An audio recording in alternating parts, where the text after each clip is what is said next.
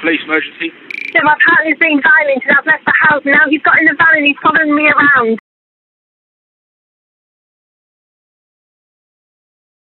He would not take the answer. He threatened her by saying, If you don't, I'll kill myself. She agreed to date him, and what followed this was what could only be described as the worst few months of her life.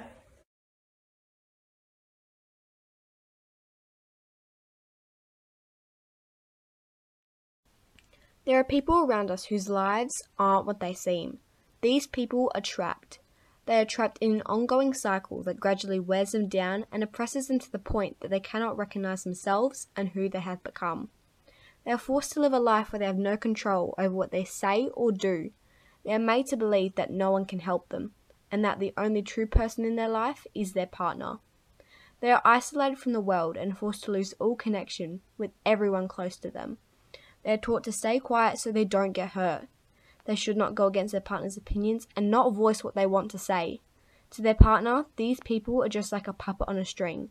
More specifically, an object with only one profound purpose to please its owner. My name is Ava Mode, and for the last few months I've been collecting and reviewing all sorts of stories that all seem to connect and have the same basic storyline. This abuse seems to never switch off, even during the good times and this abuse is called coercive control. I want to learn the importance of spreading awareness of this issue.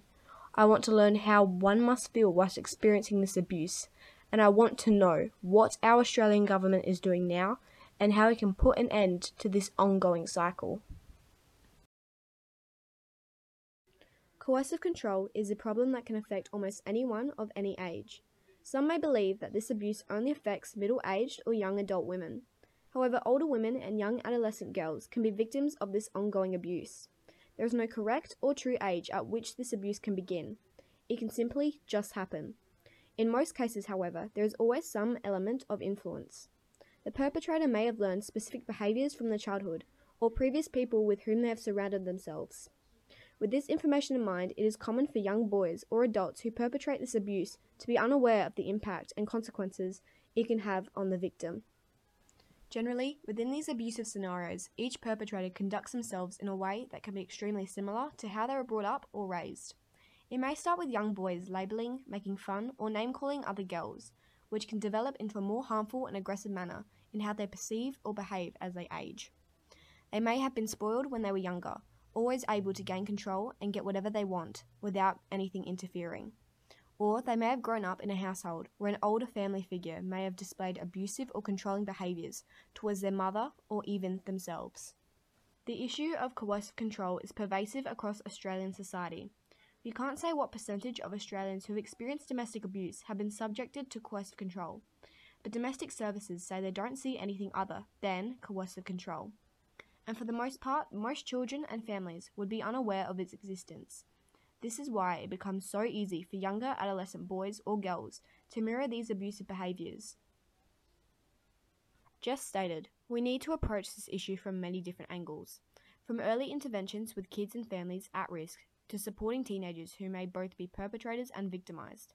Our society needs to partake in some of these actions to ensure that systems, both government and corporate, do not aid or abet perpetrators and ensuring accountability of perpetrators whether in court or within a community.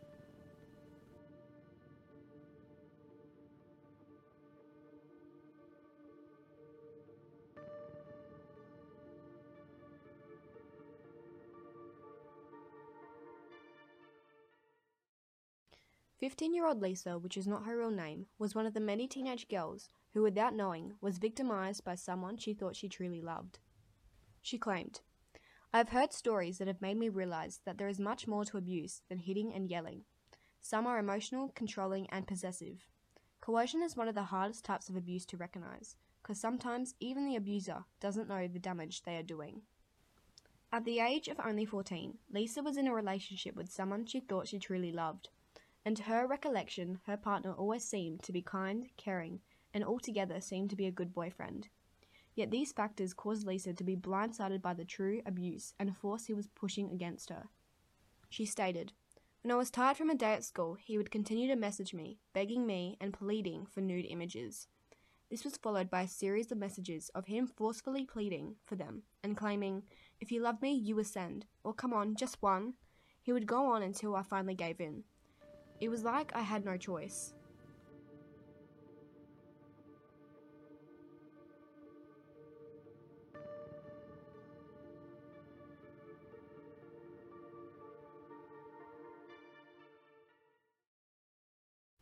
These early signs of abuse continued time and time again, yet after she gave in, he would give her extreme amounts of praise and affection. However, the problem was neither Lisa nor her partner had any clue what was occurring within their relationship. So, from hearing this, it all connected to other stories I had heard previously. It seemed that neither the victim nor the abuser had any clue of the damage they were creating. They just continued to dig a hole and as they ventured further, more abusive, controlling, and dominated behaviours arose. But no one knew it was happening.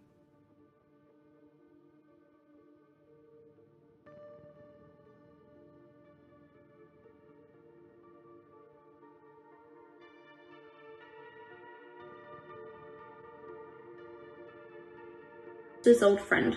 She was 16 at the time. She was in a relationship. She was so excited because it was her first boyfriend ever. She would always tell me how kind and caring he was. She always told me how he would tease her about how small she was and make jokes with her. It sounded like the sweetest relationship to me as an 11 year old. I saw her again a year later, and she had completely changed. She told me how he had he and her broke up. I pushed for more as I was curious. I wish I had never heard the story. She told me how he would send her pictures of his bleeding arms and hands laying it on her. He blamed him his self-harm on the fact that she didn't want to sleep with him. This happened over and over, constantly being blamed for this.